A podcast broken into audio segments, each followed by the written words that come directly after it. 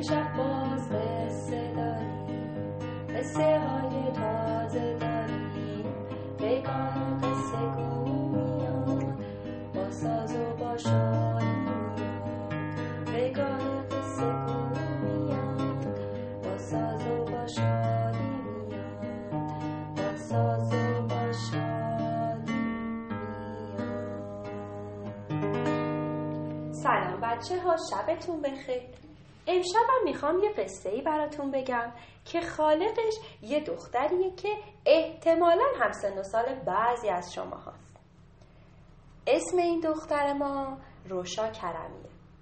روشا یه قصه ای نوشته به اسم ملکه تنها. بیاین گوش کنیم ببینیم که این ملکه کیه که تنهاست. از این تنهاییش ناراحته؟ اگه ناراحته کاری براش می‌کنه؟ گوش کنی. یکی بود یکی نبود. تو روزگاران خیلی خیلی قدیم توی یه شهری که نه خیلی دور بود نه خیلی نزدیک قصر خیلی زیبایی وجود داشت.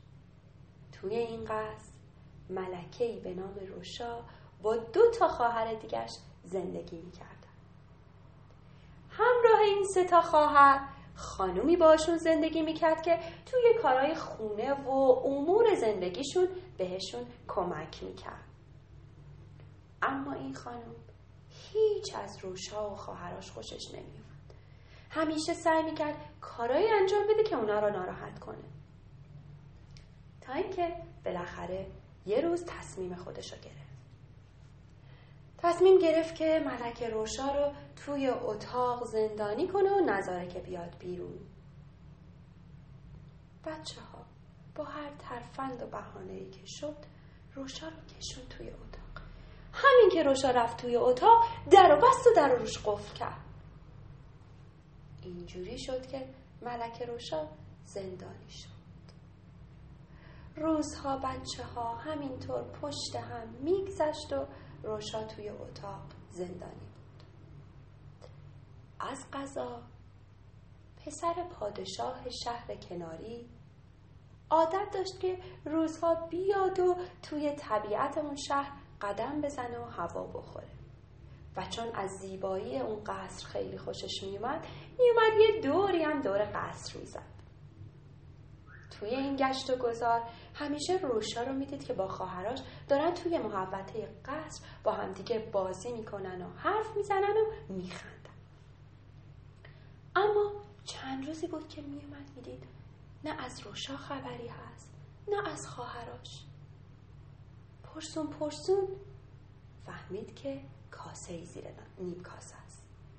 برای اینکه بره بفهمه تصمیم گرفت وارد قصر بشه. چند بار بچه ها امتحان کرد و نتونست.